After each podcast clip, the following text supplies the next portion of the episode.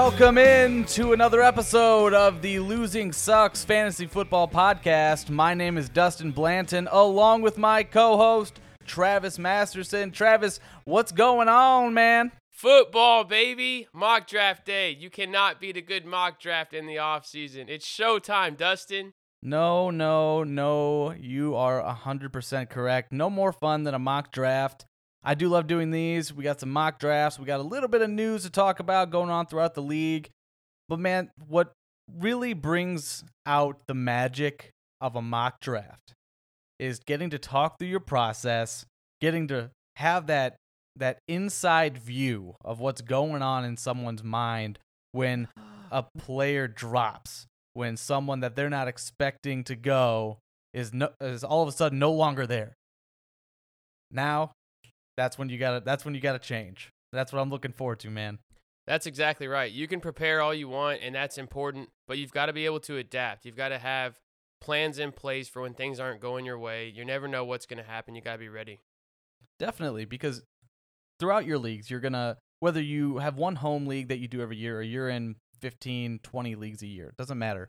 Everyone's got their own flow, and between you and me, now we're both kind of into the whole mindset that the more the merrier, the more mock drafts you do, the more prepared you are. And a lot of people might not know the significance of mock drafts. Like you just said, the more you do, the more prepared you are, the more you kind of have an idea of, you know, in the earlier rounds, like, oh, I don't have to draft a wide receiver right here. I can afford to wait a couple rounds because this guy I'm targeting might fall. And that that's that's what being prepared is all about. It's being able to, you know, move when when you know you need to, and being able to stay fluid in your your thought process so you don't panic and then end up at the end of the, the draft that's supposed to be ultimately fun. Now you're kind of dreading the team you've drafted. So I'm really I'm really looking forward to to seeing what comes of this. It's going to be fun to let people in our head and let them see how we approach the draft, and as the draft moves on, the ways that we adjust. For sure. And we're going to get to that here shortly. But to start off, we got a few quick pieces of news. Uh, a familiar face has shown up at camp this morning, Travis. Uh, would you happen to know anything about that? Any particular feelings? Who is Aaron Rodgers? Yeah, the uh, the evil empire keeps its keeps its leader for one more year. Uh, Aaron Rodgers returns to Green Bay training camp. And as a Bears fan, I could tell you I couldn't be happier to see this decrepit old man try to give it one more shot at throwing the old pigskin. Am I right? Discount double check. He was never going to leave. He's home. I, no, I'm just kidding. I was very scared for a while. I'm very happy that he's back in the green and gold. As a Packers fan, as a longtime Rodgers fan, we've got some history together. I'm really excited that he's back. Aaron Rodgers... Aaron Rodgers walked in, walked into Brian Gutekunst's office and said, "I'm coming back. I want, I want all the rest of the years taken off my deal, and I want Randall freaking Cobb because I feel like it." And they're like, "Okay, like, okay, whatever makes you happy, man." So now they're gonna go and try and trade for Randall Cobb, who I also really don't like. There's still. Reminds me of a couple years ago, Matt Nagy being new to, as a coach, first first game in, Randall Cobb takes one to the house to to bring him over the hump and beat us. So I I don't feel good with either of these guys coming back, but I'm glad that their friendship gets to continue blossoming. Yeah, it's a pretty polarizing topic. Those of us that have some history with Packers players or are heavily invested, like myself, in Aaron Jones, Devontae Adams, and Tunyon, are very happy to see Rodgers coming back. It is good for the fantasy world when he is on the field. And when he's not there, we had a lot of unknowns. And I saw some wonky trades going on and weird A D Ps for guys like Rodgers who finished as a top three quarterback.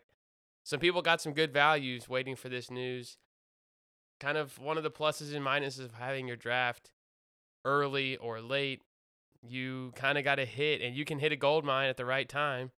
If you can get Rodgers in what was going in the tenth to twelfth round in some leagues, and then he makes the announcement, his A D P will catch up to him, I'm sure of that. So that'll be something to keep an eye on. as we get closer to the season. But today's going to be a fun one. I, again, I'm I'm so excited to learn your thought process because we're in a lot of leagues together and it's fun to compete against you, but it's going to be really fun to see what goes through your head as you talk through the mindset of, I need this guy here, I'm going to wait on this guy here. So let's see some gamesmanship. Let's see a little smack talk and uh, maybe some sniping going on here. In short, it's been a really good day to be a Rodgers fan, and I'm excited about the mock draft. Let's go ahead and hop into this mock draft we've got queued up here on Sleeper, a twelve-team, ten-round mock draft. I am drafting from the eighth spot.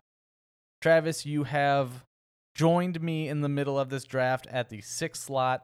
I'm very excited to see who falls, what we have to do to adjust. Click and start right now. And right off the board, we, of course, go, wow, Dalvin Cook, McCaffrey, and Kamara, not shocked there. Travis on the board here after Henry and Barkley follow. So you're staring at Jonathan Taylor, Nick Chubb, Ezekiel Elliott, if you feel like getting froggy here, going wide receiver with Tyreek Hill.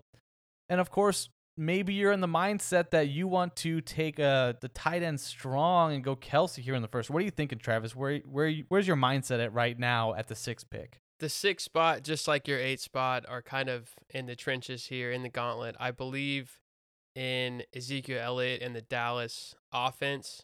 I'm not opposed to going Jonathan Taylor, Nick Chubb here. I am going to stick with one of these top running backs. As we saw, Cook, McCaffrey, Kamara, Henry, and Barkley were the first five. I actually have Zeke above Barkley and potentially Henry in my rankings. So I'm going to go ahead and go Zeke here. I think he's the safest of these guys and the highest scoring offense of these guys. And Zeke will be the sixth player off the board. That's an interesting stance. Now, you went Zeke at six. Jonathan Taylor, who was someone I was eyeing with number eight, falls at number seven. So I'm now left. I I'm always interested to draw uh, to draft at this eight spot because it's kind of outside that bubble of the established running back ones. It's kind of where you start mingling with the wide receivers. They become an option. It's tougher to draft at the middle of a draft inherently because you're not at either end where you can either help establish trends or you can kind of notice what trends you have to kind of coalesce to. So I am staring at these guys. I don't usually do this, but since this is a mock draft, it's more or less just to kind of, again, test out a process. It's for kind of experimenting. I'm going to go t- uh, Travis Kelce here and see how it goes. Nice pick. Um, I, the reason I'm going to make this pick, again, to see how the board develops. It, you're, I don't know if you'll necessarily feel great about drafting a tight end when all these running backs are available, but coming back around to the you know second round, I want to see who falls. Maybe a maybe a Austin Ekeler falls. Maybe a Antonio Gibson falls. Uh, guys that I would be okay drafting as my first overall running back. Let's go ahead and see who we've got. So go Kelce, see who goes after him. Chubb, Tyreek Hill goes at the ten, followed by Jones, Adams, and Metcalf start going off. So now Ekeler and Mixon did go. I'm here staring at Stephon Diggs at the as the best player available according to Sleeper. Now, again, here's where you have to ask some pretty important questions, Travis. Yep. Do you take one of the top-tier wide receivers? I would still consider Stephon Diggs to be a top-tier receiver here. Absolutely. So he's in the top five. So you've got Hill and Adams obviously still off the board. Um, so you got Justin Jefferson, Stephon Diggs. Me personally, I'm probably going to go with Stephon Diggs over Jefferson. Um, I'm looking at the running backs. I'm. Do you want to wait until your third round to get a running back? This is a, a question that gets brought up all the time, Travis. Do you do you want to start running back, running back? You get a lot of these people who subscribe to the theory that you have to start running back, running back, you know, the position thins out during the draft. What are your thoughts? Do you simply just lock it in no matter what what players fall? Is it just running back, running back, or is there some analysis that analysis that has to be done in looking at what players are available? I think for the most part, you have to lock in one of these top tier running backs in the first or second round. Uh, this is a rare case. You went Kelce in the first. Had Mixon mm-hmm. or Ekeler or Aaron Jones fallen to you, I think you would have been fine with any of those three. But I do see a drop-off there at running back that is going to want – it's going to make me want to push and hold off on running back and get two of them at the three four turn. And that group was going to be Montgomery and Josh Jacobs, Miles Sanders. I, I, I don't know about Josh Jacobs in that group, but Montgomery, Miles Sanders, Chris Carson. I think you're going to hope for two of those guys. You might not get both, but the drop-off of running back after the Ekeler, Aaron Jones, Mixon group to the Najee Harris, J K. Dobbins group, I think is large. I could see you going Mick, uh, Antonio Gibson here, but Stephon Diggs is just a a an elite wide receiver, target wise, receptions wise. Sure. Um, on a good offense with with a strong arm quarterback, I think you're making the right call here with Diggs. I agree. Um, Diggs is going to be my pick here. Gonna look for some value at running back later in the draft. But that's okay. Again, normally I do feel more comfortable with a running back in my first two rounds, but you can't pass up when a top tier wide receiver falls to you, uh, you know, in the middle of the second round. Right. So I'll go ahead and pick Stephon Diggs, get rid of that weakness in my roster by not having, you know, the top tier receiving options covered. Now I can go ahead and hammer running back later in the draft. Uh, and still feel good about having some more support in my receiving core. Now, right now, you're, uh, again, up at the two seven, your second-round pick. Who are you thinking here? Tell us who who's staring you in the face and what decisions you're facing, Travis. If I were to go receiver here, I'm looking at A J. Brown, Calvin Ridley, and Michael Thomas Hurt, Keenan Allen.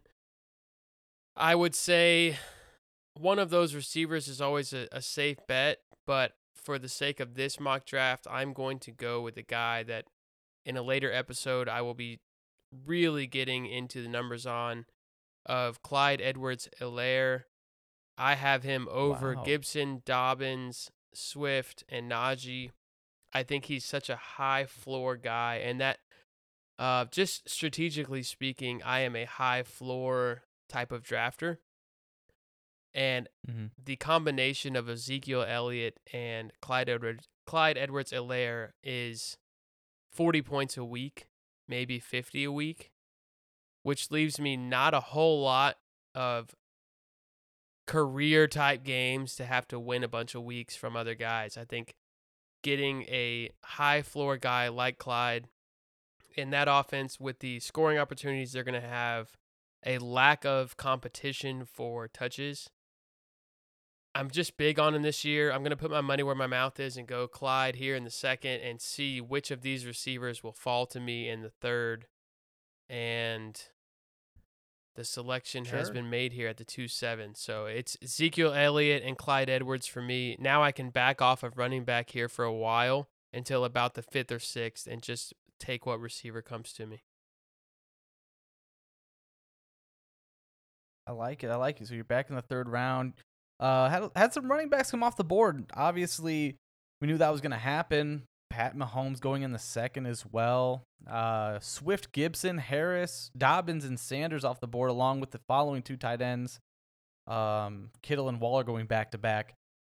So here's where it kind of starts to implement the. It'd be it would be wise to start implementing the strategy of looking at who people are drafting, what their needs are going to be, and seeing how you need to act accordingly. Because with me, especially with my pick, I know that I need running back coming up. You are going to need wide receiver. So right. looking at the board now, so Calvin Ridley is still on the board. Allen Robinson and Terry McLaurin are still on the board. Here's where, you know, I know as a drafter that you're probably going wide receiver. Right. Um, so who are you thinking of these wide receivers, and how do you factor in what other people have done into your your draft decision this early and as the draft is kind of going to evolve? That's a good question. I think for me here, what my first look is at the sixth spot. I'm looking at seven through twelve, and I'm only seeing five total running backs in those ten picks. So what that tells me is there's going to be some reaches for running back. I'm already going to go receiver either way because I have Elliott and Clyde. This is kind of a best case scenario for me with Calvin Ridley falling. And this situations like this will happen in your leagues where people go Mahomes early, maybe Kyler Murray or right. Josh Allen or Lamar Jackson. They go in the second or third. It does happen every single year. You think, oh, people will wait. Mm-hmm. They do not. They see the name and they go for it. Same thing with Kittle Absolutely. and Darren Waller. They started off the third that, round, so I'm. Yep. This is this is a dream scenario for me, and it's kind of a, a reward for going Zeke and Clyde Edwards-Helaire in the first two. I get a top in my book a top five receiver in Calvin Ridley to go with those guys. I could not be happier with the top three so far, and I'll let it go on to you at eight now. So I've got Zeke, Clyde Edwards, and Ridley as my first three. All right. So in between our picks, Josh Jacobs went. And so right now, there's some, just so you know, there are some really notable names still in, at wide receiver in the third round. So you're talking guys like Amari Cooper, Mike Evans, Julio Jones, Terry McLaurin, Allen Robinson. These are, these aren't slouch guys. These are guys that you could still use and help impact your roster.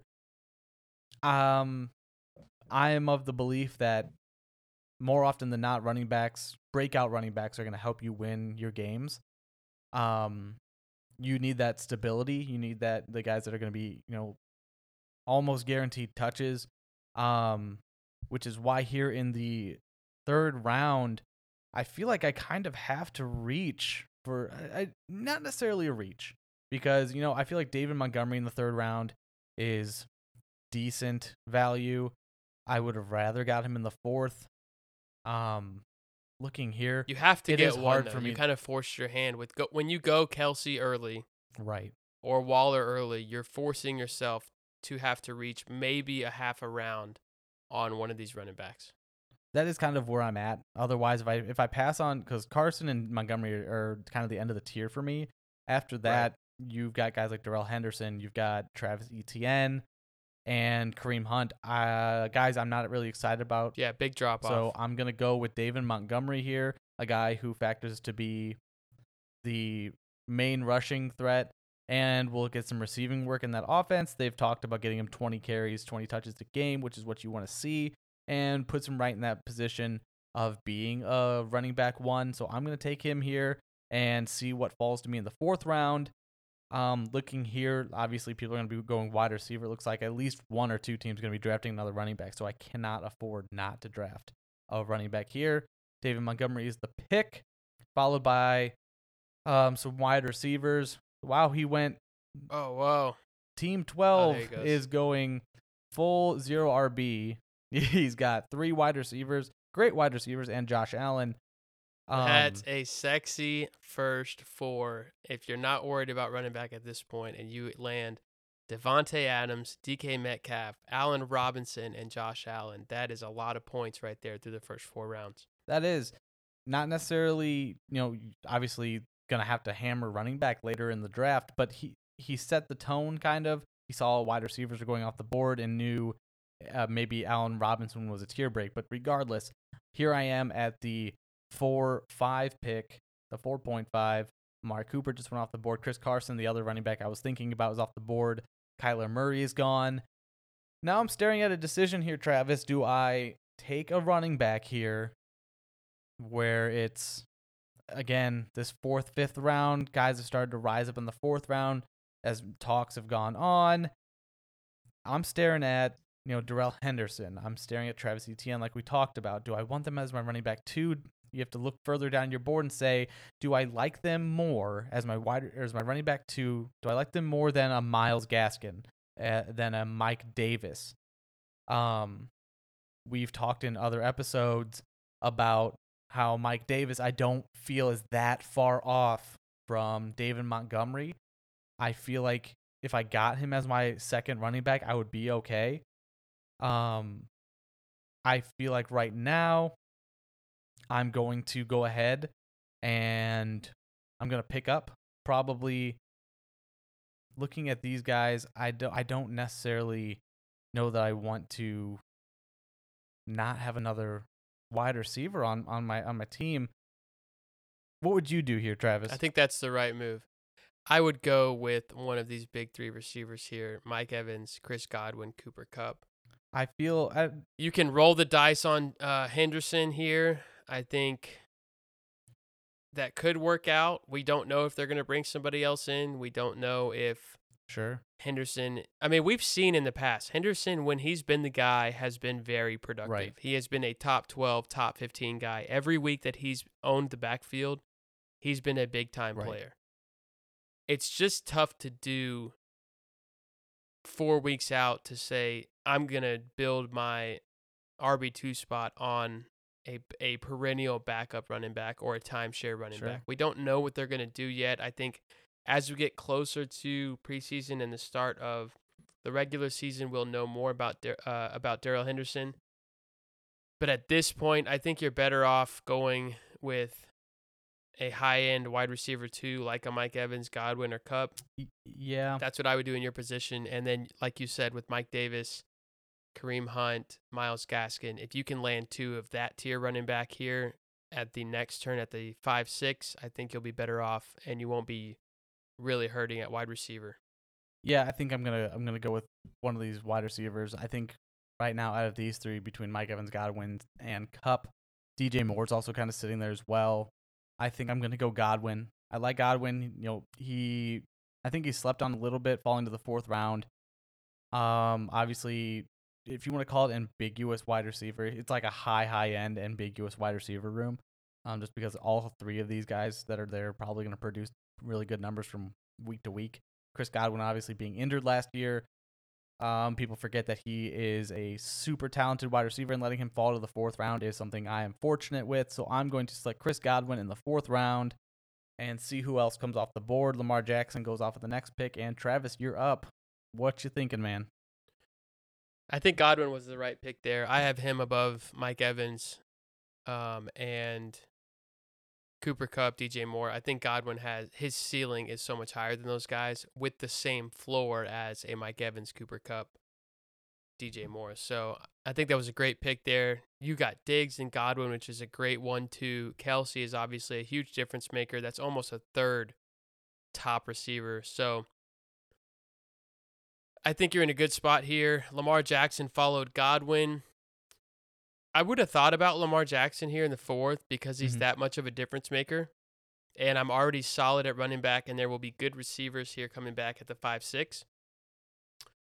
So I'm a little bit disappointed, but it makes my decision a little bit easier to not have to to really think about mm-hmm. quarterback in the fourth. I'm going to go with a high floor receiver here again. I think between Zeke, Clyde, and Calvin Ridley, all three are not only high ceiling, but high floor. And again, that is what I like to build on. Anytime I can, I'm going to take a guy that is going to meet my expectation. If he exceeds it, great, but I don't necessarily need it. Um, I will go with Cooper Kupp here in the fourth round. I think he's going to be a top fifteen to twenty receiver to go with Calvin Ridley. Both guys are consistent. So Cooper Kupp it is for me.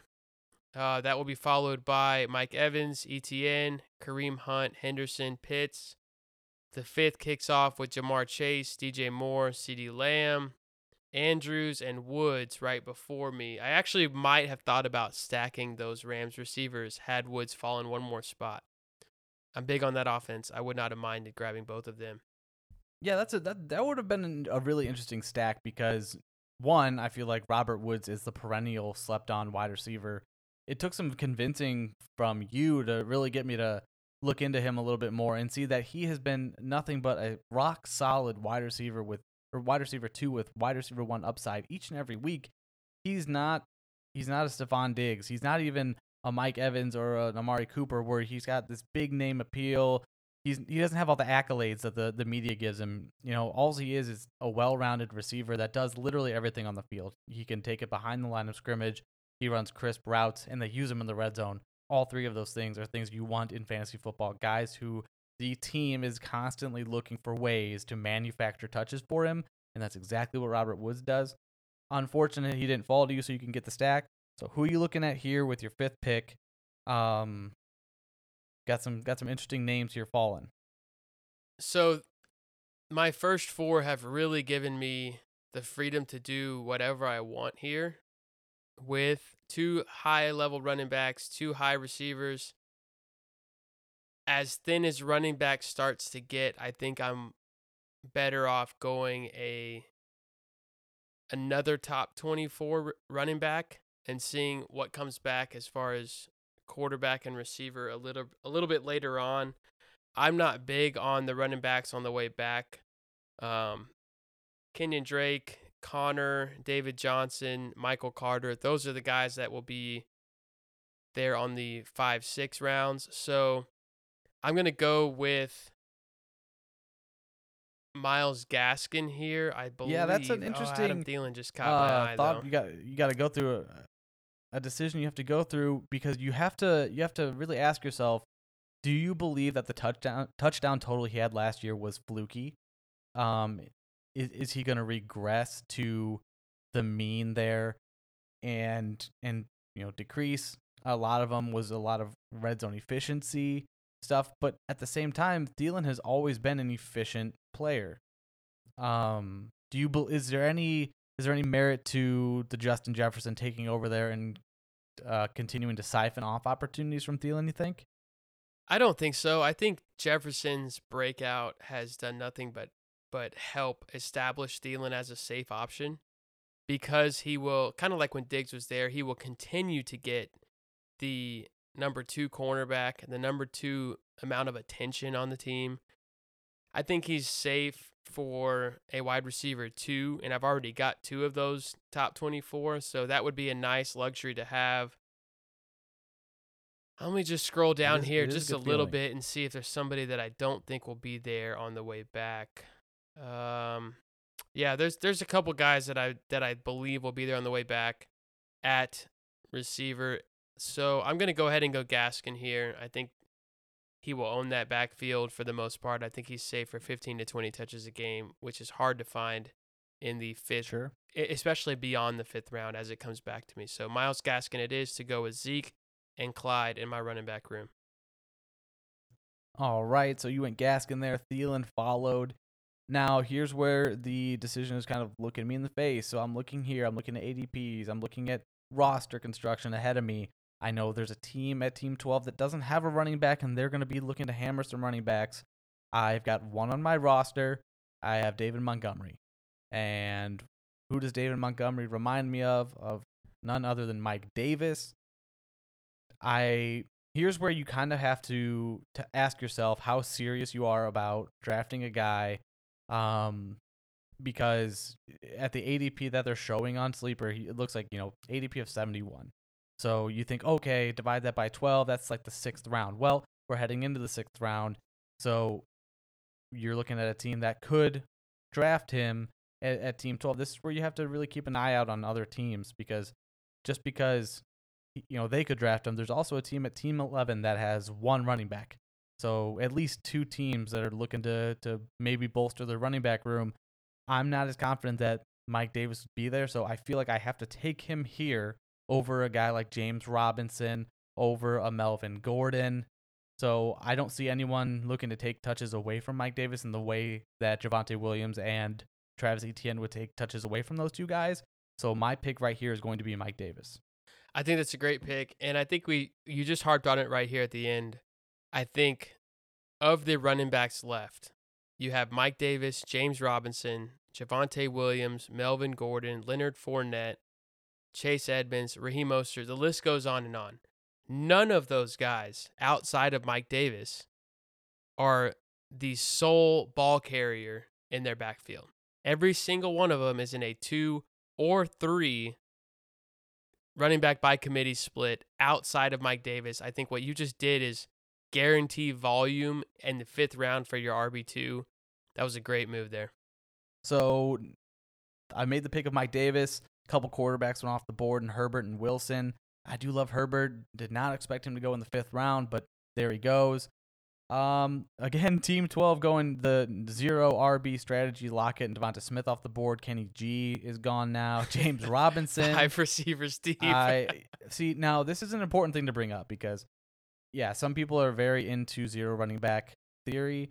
Um, you don't necessarily, in my opinion, I I haven't necessarily executed zero running back um, to a T. I don't really, I don't really execute it ever, uh, quite frankly. But in this in this scenario, you're only starting two to three receivers. You know, three with flex. Um, you've got you've now drafted one player that isn't going to start for you, guaranteed. You know, whether you're you just love receivers, you're you're going zero running back or value. At some point, you're gonna have to draft a running back, and I. I don't know about you, Travis, but I do not draft with the thought to try to trade the player. It's just not. I don't feel like that's a good Never. strategy at all. You're you're almost guaranteeing you're taking the power of the decision out of your hands, essentially. So yeah, and what it does is, like you said, you're taking the power out because the team, like for example, Team twelve has five receivers. They're all awesome, and one quarterback, right. Zero running back. What they have the freedom to do is adjust as the draft goes on and make the best of their situation at running back. And for you to say, I'll draft in a way that will will force them to trade is unwise because there's a, there's ten other guys outside of you that may have more to right. offer. So you don't want to take somebody here that you're not going to start that you may think, I'll take a running back here just to make him trade me one of those receivers because he may not. He may be hard-headed enough to start a Nyheim Hines and Phillip Lindsay and go the zero running back. You just never know. So, yeah, like you said, I think drafting to trade is a very risky business. It's not one that no. we would ever advise. And now looking at the sixth round, back into the mock draft rabbit hole we go. I have a relatively balanced team, uh, as we'll find out, I'm sure, through future episodes. That's typically how I like my roster to be constructed. I like balance. I don't like to have glaring holes. I like to know that each position um, has has a, a floor there. So it it kind of it kind of leaves you in a position where you're you're here at, at the sixth round and you've got some freedom because I don't need to go running back. I don't need to go wide receiver um, because I took Travis Kelce. I'm essentially set at wide receiver because Kelce, whereas he's listed as a tight end, there's no there's no bones about the fact that he produces like a top-end wide receiver. So I think that's something we can agree with. So now the question is, do I go with a high-end quarterback? Do I look for a flex play here and pick up one of these wide receivers? I'm not crazy about the guys left. I feel like looking at the guys left. So if I take Dak right now, he's staring at me at the at the six six or six five pick. I could take him on a high powered offense. Everyone remembers those first four games before he was injured, lighting the league on fire. He was going to be an M V P. It's it's tough not to pick him right here because looking at the running backs, you you got a lot of guys that could get more. You've got both the Denver running backs left, Leonard Fournette and Ronald Jones. Raheem Mostert is a guy that we've talked about in our in our episode a couple of episodes ago. He's a guy that I feel like, you know, boom bust potential is an interesting flex play. But with the opportunity to really shore up all of my my starting spots other than flex, I feel like I can't pass up Dak here because the other quarterback I'd be looking at would most likely be Tom Brady, just to give me that that stack with Chris Godwin probably. And the guys in between here and right. the guys after Tom Brady, to me, there's not that big of a gap. So I feel like right here I am going to go Dak Prescott, and then I'll hope for maybe another wide receiver or a running back to fall because I feel like in the seventh round, the guys that I can get there, maybe Ronald Jones continues to fall. You know, maybe uh, a running back, you know, like a Trey Sermon or a, a Michael Carter is there, you know, in the seventh and eighth round where I can scoop up some upside with, with a, uh, you know, a chance to start a running back or maybe a Zach Moss later. Cause at this point I'm looking for my third running back. It's not someone I have to feel like I have to reach for, but a top end quarterback, I know within the next couple rounds, they're probably going to get pretty thin. So it's a guy I'm looking to grab right here. So I think Dak Prescott, as I work through that in my head and speaking it out loud, is going to be my pick. I like it. And I honestly would have considered, I actually was hoping that you would not take Dak so that I would get the thought process of, do I want to take Dak here? We already spoke about Dallas being a top offense, at least expected to be. I have Zeke. That would have been a nice um, assurance to get every yard of that Dallas offense. I would have been really excited about that. Not today. However, I am, I'm actually fine with you taking Dak there. I think that, that fits for your team. Um, Odell followed Dak. So I'm, after Dak goes off the board, I am inclined to either reach down for Aaron Rodgers here with the news of him coming back, knowing that here at the end of the sixth round, beginning of the seventh, there will be a quarterback run because teams are balanced enough to make one of these two picks for their team be a quarterback. I've got a few guys that I'm good with at quarterback in the seventh round. So what I'm going to do is probably go receiver here to give me three of each receiver and running back. And just looking back, hindsight of the Gaskin pick in the last round. You followed Gaskin with Mike Davis. The only other running back to come off the board was James Robinson, mm-hmm. which that's not a huge run, obviously. But what we're looking at at running back, had I not gone Gaskin, had I gone Thielen, my choices would be Javonte Williams, Melvin Gordon, Leonard Fournette, Edmonds, Mostert, Ronald Jones. I love Ronald Jones in that group. I think he might even be there in the seventh, sure. just based on Sleeper's A D P. But I think Gaskin is so clearly ahead of that group in a, in a different tier that it makes me it makes me. As we start to do more mocks, as we start to do real drafts, it makes me more confident in taking a guy like Gaskin, like Kareem Hunt or Chris Carson, those guys in the fourth and fifth. Get one of those guys because the drop-off is real. The other guys will be there in the seventh. You can get that receiver or quarterback, whatever you want to do in the sixth. I'm going to actually scroll down a little bit and take one of my favorite guys so far who has been falling in Robbie Anderson from the Carolina Panthers. Great pick. I think Robbie Anderson as my wide receiver three. He's not necessarily a high floor guy like Kupp and Ridley are, but he is a high ceiling guy, and I think he will be a top twenty-four receiver.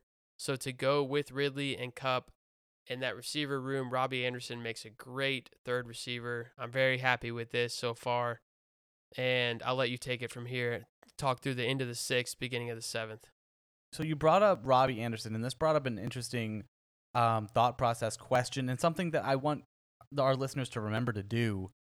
So you just said you scroll down.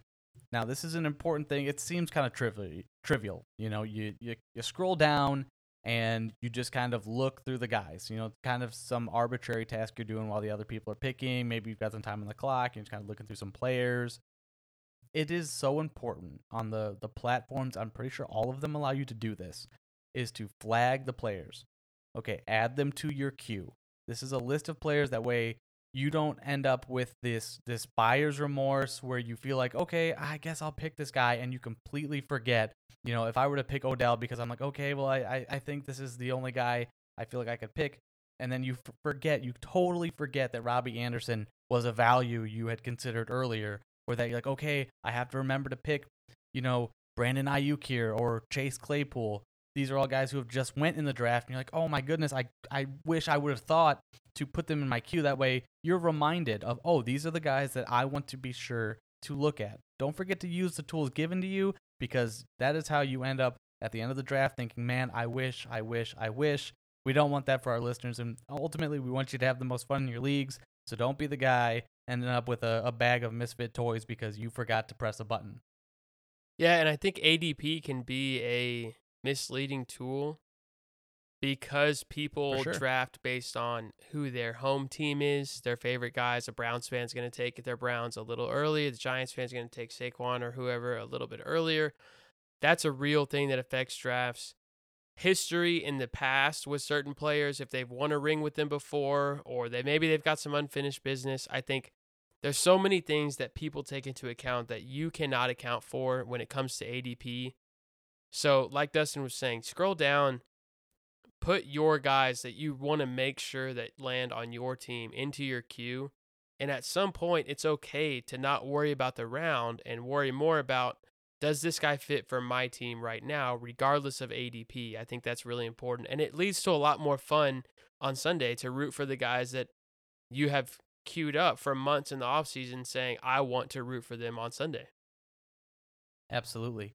So now to get back to the draft, though, to fill you guys in on who went. So he, Travis went with Robbie Anderson with his last pick in the six seven spot, followed by D J Chark, you, Brandon Ayuk, Cortland Sutton, Juju, and then Melvin Gordon to round up the sixth round. And then you've got T. Higgins, Aaron Rodgers, your boy, left at the seven two pick, Chase Claypool, and then Joey Burrow at the seven four, Javonte Williams, the rookie, at the seven five, and now we're back with Travis on the clock at the seven six. What are you thinking here?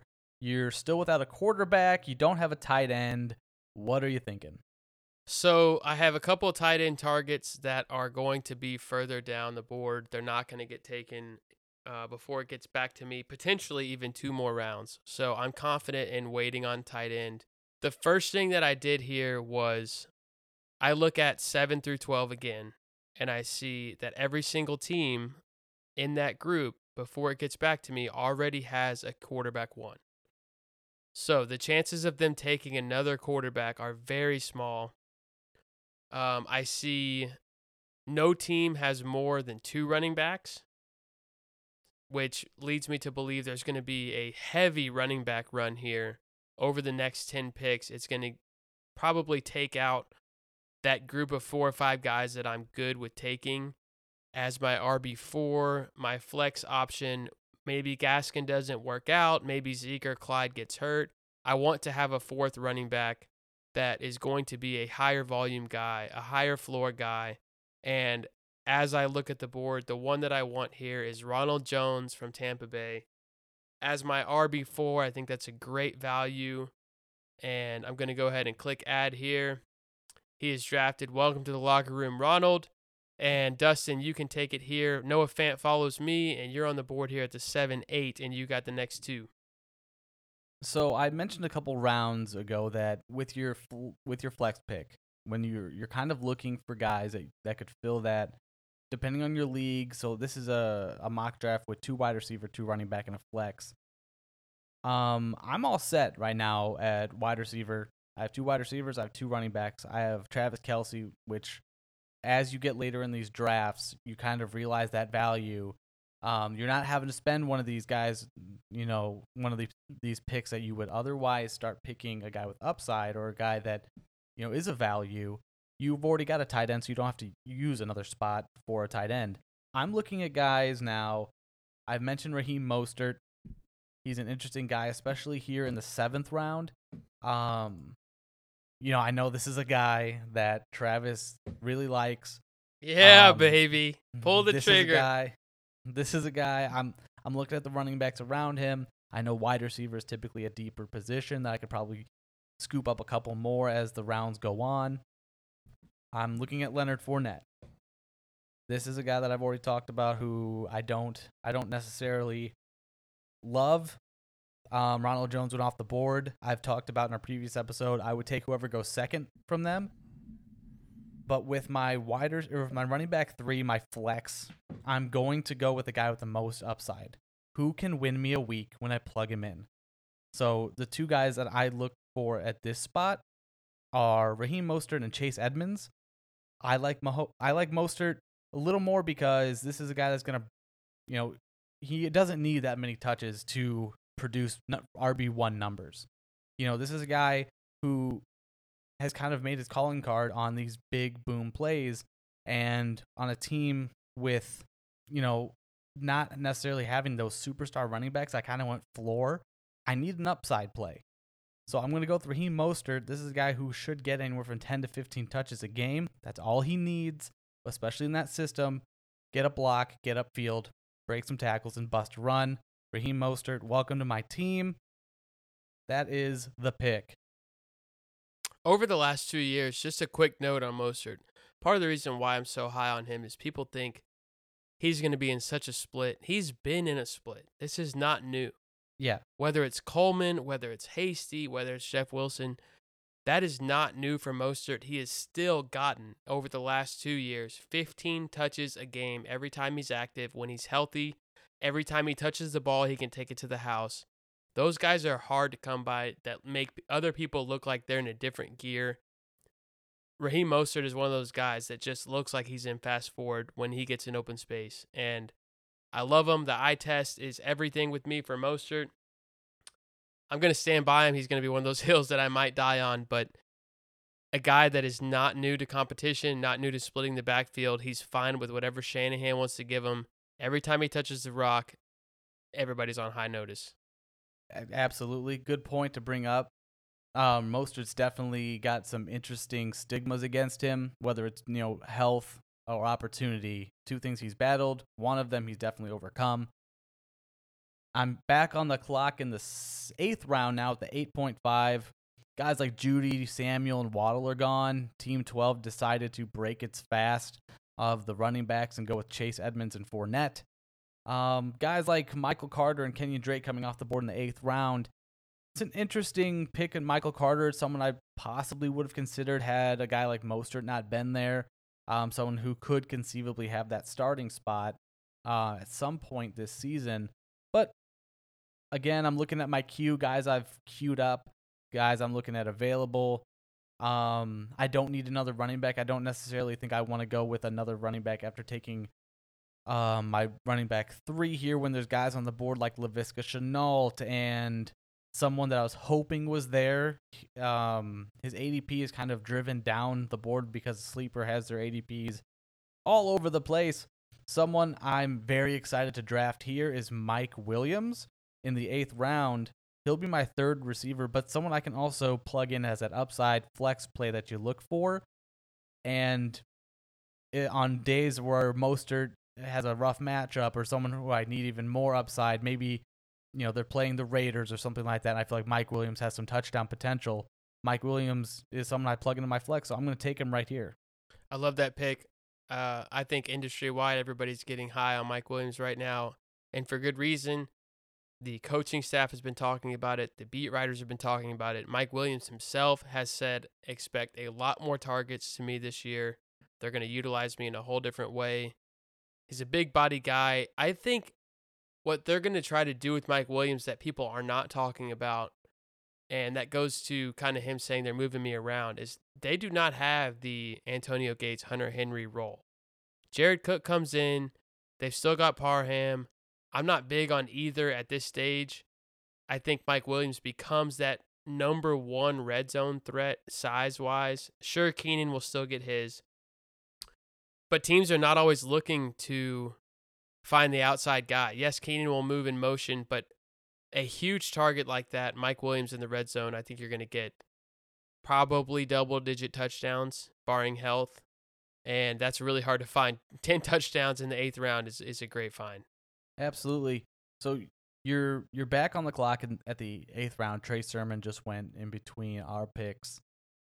Who are you looking at? Because your your roster construction right now still void of a tight end or quarterback. You went and bolstered your your running back room. We talked about, you know, I don't like to draft a, a running back for, um, you know, when there's a, other ways to support my roster. I like balance. Again, I, I brought that up. You brought up, you know, you. Have Ronald Jones, but again, you've still got Elliott and C H there. What are you thinking here? You've got, it's a ten-pick draft. You got three picks left. Walk us through what you're thinking here, because you've got to go quarterback soon.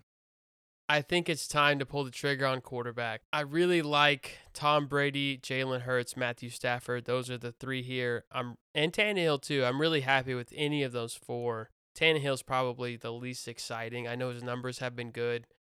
Whoa, what what did you just say? If we're just speaking facts, Tannehill's numbers have been good. I just can't get behind it. It does not excite me. And going back to Sunday at twelve, the butterflies you get because of what's about to go on, Tannehill diminishes those for me. I cannot draft him. I don't know why. Who's throwing the ball to? I understand. I believe the answer is for whatever reason. Wants. Like, it's just not something that gets me going. I, I just can't. Uh, I don't so, wrong, I'm not gonna. I'm not gonna sit here I, and say you're you're at a deficit because you're not willing to take ta- you know Tannehill over Brady or Stafford or Hurts. But but to sit here and say, how do you just not get all tickled inside by Ryan Tannehill? He is a guy I feel like if you if you just void quarterback for for rounds and rounds in the tenth round or ninth round, you decide I want to take Tannehill.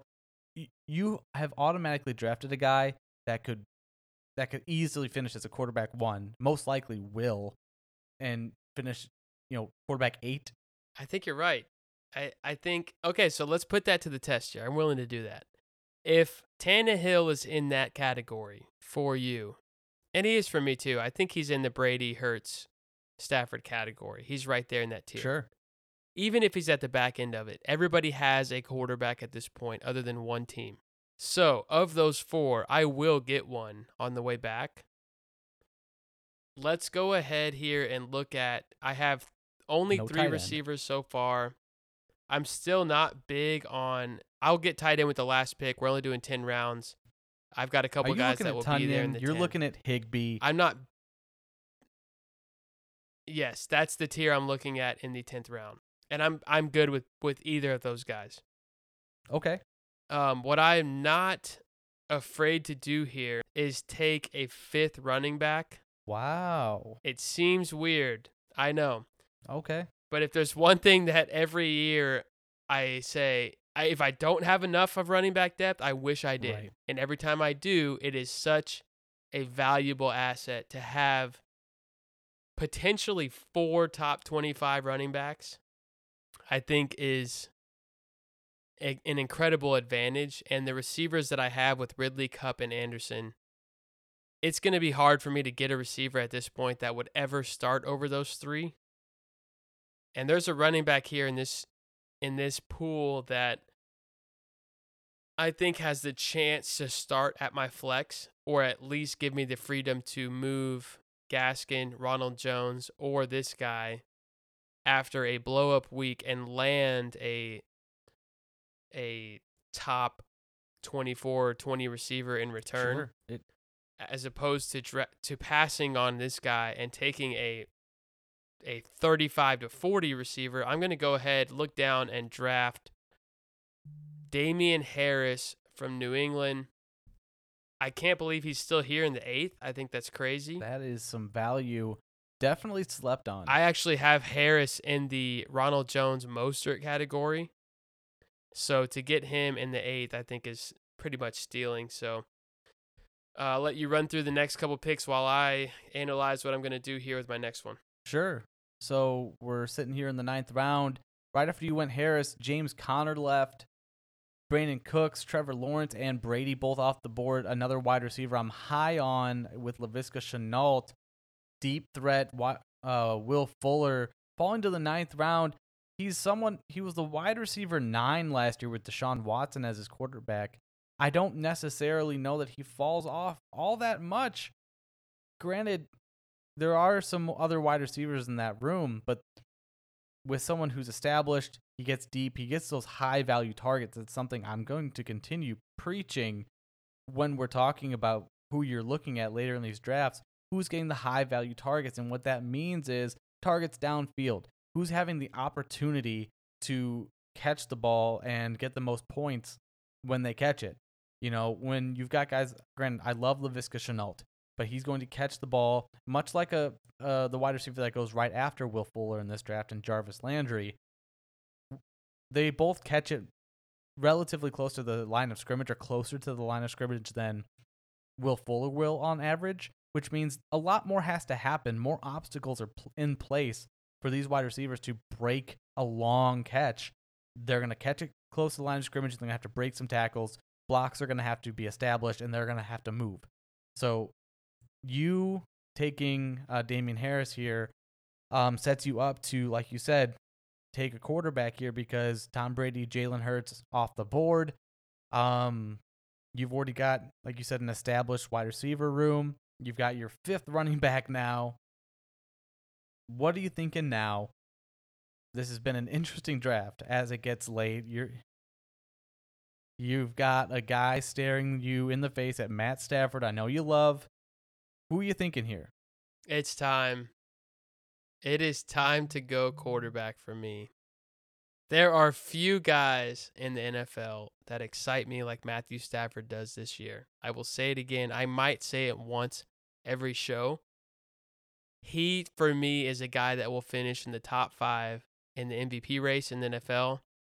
I think what comes with that is what we've seen from Stafford in the past, forty-five hundred to five thousand yards. With the extra game, he could eclipse over five thousand yards. We're looking at thirty to thirty-five, thirty-six touchdowns. I've already got Cooper Kupp, who should get about ten of those. I think that's a, a really fun stack to have here. And I'm even going to go what I think, I think Higbee will fall in the tenth.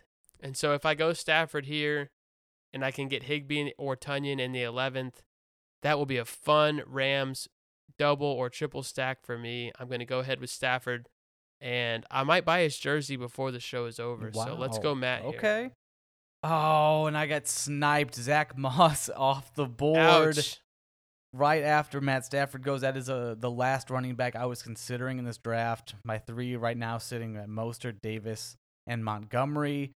The other guys sitting here on the board don't really excite me. You've got guys like Singletary, Dillon, guys that would be my wide or my running back four, guys that I'm not necessarily excited about because they, there's not a lot of potential for them to start.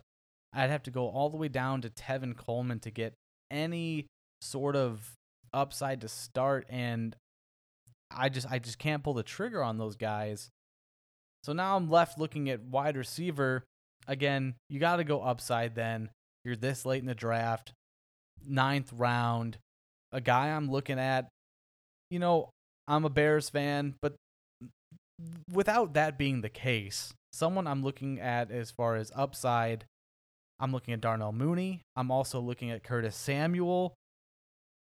It's hard for me not to go Curtis Samuel here. I love... What about Antonio Brown here in the ninth round? See, now this is where this is where it gets kind of interesting because I... Ha- when you're comparing Antonio Brown to Mooney, Pittman, and Curtis Samuel, is the range of outcomes for Antonio Brown not so much more significant than those three as far as the potential to be an every week starter? You know, I don't I don't handcuff wide receivers at all, but Antonio Brown sitting here with his with his opportunity in that offense, having an entire season, an entire offseason with another team, getting that chemistry again with, with Tom Brady, I, I'm actually intrigued here. I think I might go Antonio Brown because, you know... If something happens to, to Chris Godwin... Or something happens, happens to Mike to Evans, too. I now have two wide receivers. But just, in- but just strictly speaking, your team, if something sure. happens to Chris Godwin, you replace him with... Antonio Chris Brown. Godwin. Yeah, exactly. Uh, an upgraded. It's the same version. Production. You know what? I think I will end up going with him. I'm with different circumstances. I don't necessarily know I would have gone with Antonio Brown, but here it makes sense uh, with my roster construction. Whereas I don't like any of the other running backs over him. I think Antonio Brown is my pick here, and seeing you've the, got a chance to get Mooney here on the way back as well. I do. I'm gonna I'm gonna continue to look at, at who's available. You know, Corey Davis just went off the board. Bateman. I'm not really looking at a guy like Marquise Brown. Your tight end Tunyon went off the board, um, but you still got Higbee left. It, unless you know yeah. this team seven between us snipes you, which I don't think they will. They've got Fant at tight end, which again I'm going to continue to stress looking at roster construction of the teams around you. I yep. think here I am going to go with Darnell Mooney in the tenth round. Looking at these, what other, a feel-good finish for you. As it a is Bears a feel-good fan. Finish. You know, enough isn't said about getting the guys you feel good drafting. Um, granted, I'm it's not. It's what we're here for. I'm not. It's what saying, we're here for. I'm not saying Darnell Mooney in the fifth round. Um, but this would be an appropriate time to get Mooney. Is he, is it necessarily a value getting him at his A D P? No. Um, could I draft Curtis Samuel here? Absolutely. Um, do I like Curtis Samuel more than Darnell Mooney? Not necessarily. I feel like his his road to targets aren't necessarily um isn't necessarily as, you know, let me let me rephrase this because I can't I can't get it out. Darnell Mooney and Curtis Samuel have about the same range of outcomes. Um, Curtis Samuel isn't going to be the one on his team. Darnell Mooney not going to be the one on his team either, but they're both going to be solid number two options with quarterbacks that I'm excited to see play. So I before think, you pick, before sure. you pick, let me ask you one devil's advocate question here. Okay. Looking at your team, you've got four receivers. Yep. Kelce being a receiver himself. Right. Three running backs on the roster. Right.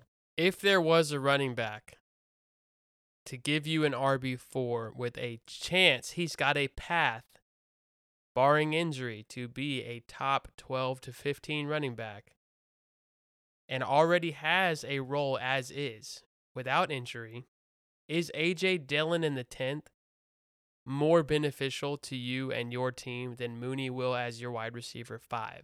That is a great question. I think A J Dillon here would also be appropriate. I mean, given you have four, right. could it be safer? Could could you cover, you know, hedge yourself a little bit? You know, looking here with a running back, or is it the bear in you that's saying, I don't want anything to do with I'll the Packers? I'll be honest, it a little bit was that I'm a Bears fan. Um, you saw G B and thought, Ooh. hell no. Um, but looking looking at the other they looking suck. at the other wide receivers, you know, with Darnell Mooney, you're going upside. There's a little bit less upside with other guys that I would consider the next round, you know. Um, you're talking in the eleventh, twelfth round, maybe a Paris Campbell, maybe a T Y Hilton, you know, guys that could conceivably be the number one targets. I think, is Pittman still on the board? I think Pittman might uh, still be available. He is. Pittman is there. You've still got guys like Mooney that are going to be. Sure. Henry Ruggs, Hardman. I think you've got a you couple know, options of guys. Marvin Jones being, in that tier sure. of Mooney. The fall off from A J Dillon to you know, uh, Gus Edwards, the running backs. Let's just say this was an eleven or twelve sure. round, and you were waiting on running back to come back. Those guys are going to be Nyheim Hines, Gus Edwards, Pollard, Todd Gurley, Gainwell. These are guys that, that are going to have smaller roles than A J Dillon. Sure, I I don't necessarily like drafting with hopes of, again, being. Uh, you know, the guy ahead of them being injured. But I don't necessarily think that, like you said, he's got that's a role not necessarily already. What we're doing here. You've got A J Dillon. He has a role. He's going to have that Jamal Williams, maybe Jamal Williams plus role. Um, and what did does, we see? We already saw last year there were two games where something happened to Aaron Jones and Jamal Williams. I remember it very clearly as a Jones owner was in easily inside of people's top ten or twelve for those two sure. weeks. Then, you know what, with that logic in place, then I think I would go A J Dillon here in the tenth because Darnell Mooney, yes, as a, I would like him as a bear. But, again, that was the homer in me, something I, I, I'm not proud of always coming out because you look at it, something I want. He could still be there coming back. Too. Sure. But something else I want to, I want people to look at this late in the draft, I just mentioned three names. I just mentioned T Y Hilton, Paris Campbell, Michael Pittman. An entire team's receiving core is still on the board, and which means one of those guys is going to get wide receiver one targets. Not necessarily right. wide receiver one in fantasy, but someone there is going to get target like a number one wide receiver on a team, and they're they're not unvaluable targets. It's on a on, on a Colts offense with a great offensive line and a possibly uh, revamped, revitalized Carson Wentz throwing the ball. These are not guys that you necessarily have to write off. So A J Dillon, no here, doubt. And then if I don't get Darnell Mooney next round, so be it. One of these guys could fall, and you know what?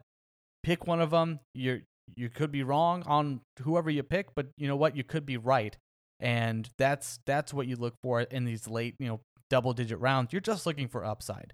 So A J Dillon here in the tenth for me makes sense. I've already got wide receivers plus that wide receiver at tight end advantage I took in the first round. A J Dillon is the pick. Thank you for talking me into it. Travis.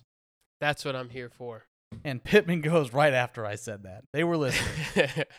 We'll see. Uh, if we had eleven or twelve rounds, it would be really interesting to see if Mooney did make it back. But I think you made a good point. Mooney, there's a tier of guys, he's in that group where they are potentially the two um, on their team. With you've already got David Montgomery.